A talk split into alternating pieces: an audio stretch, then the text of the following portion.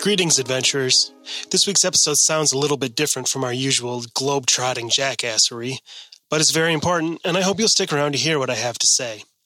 Our white, mostly male voices already speak from a place of privilege. Add to that the fact that someone thought it would be a good idea to give us microphones and to let us speak to the world over the internet, and our voices are even louder. At this moment, there's no better use for that volume than to add our voices to the crowds and help amplify the message that Black Lives Matter. That's why we're taking a break from vacation plans and pixie dust this week. Normally, we deal in escapism, but fantasy loses its magic without reality. And the members of the Gold Key Adventure Society stand with the countless people around the United States of America and around the world who are speaking up to say enough. This is not the reality I want to live in. For me, the last couple weeks have included some hard conversations. It's difficult to explain to a five and seven year old why so many people are upset and angry and hurting right now, and why black people and brown people have to be careful even taking a walk in their neighborhood because they could be arrested or hurt or even killed just for having the wrong skin. At five and seven, hate is still a vague idea, a word they try out on vegetables in bedtime without knowing the full, furious power of it. And after all, some of their best friends at school have black or brown skin, and there's nobody they'd rather play kishin with or play soccer with. I wish the world worked with the simple wisdom of my children, who look shocked and sad when I explain to them why a crowd of people not that far down the road from our house is yelling in the streets. And they tell me how wrong and stupid it all is.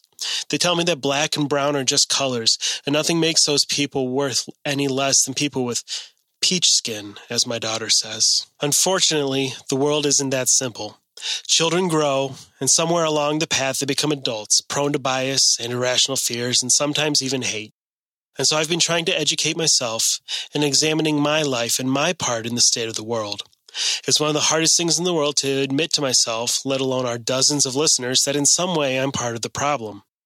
It never dawned on me until recently the difference between not being racist and being anti racist, and the importance of being both. After all, from a young age, we heard in school how 60 some years ago, Rosa and Martin Luther and a whole bunch of other people did a lot of hard work.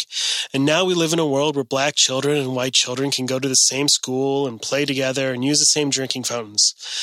Somehow, white people got very lazy, and they decided that the hard work that started with those heroes of the civil rights movement was enough, that we had fixed those evils and we could rest easy. Clearly, that work isn't done. And as we all buckle down to do our part, I'd like to reiterate a few tips for fighting these battles. They've been shared countless times recently, but they bear repeating. Once more for the people in the back, as it were. For the love of God, don't counter the statement Black Lives Matter with, but all lives matter.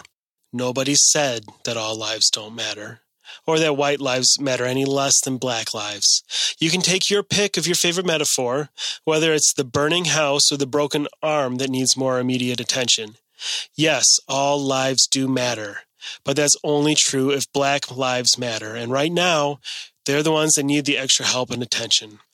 Please don't ask your black friends to explain current events to you or to tell you whether or not something is hurtful or helpful or racist.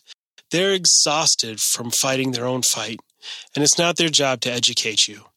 Do the work. There's been countless posts all over social media with great suggestions for books and movies and podcasts to help learn how to be a good ally. While we're on the subject of the arts, take a look at your bookshelf and your DVD collection and your podcast subscriptions. How many of the works are by black artists? How many of your favorite shops or restaurants are owned by black people? Make a conscious effort to diversify the content you take in and the businesses you support. However, and this is a big but, don't be a tourist. It doesn't count if you just try these new experiences out while the protesters are marching and giving you daily reminders. This is about giving voice to those artists and chefs and business owners. Bonus, you enrich your life too. As crass as it may sound, money does make the world go round in many ways. If you're able, give and give again. Support organizers and bail funds for protesters and civil liberties groups. Then think outside the box. What are you passionate about? And how does that intersect with the issue of diversity?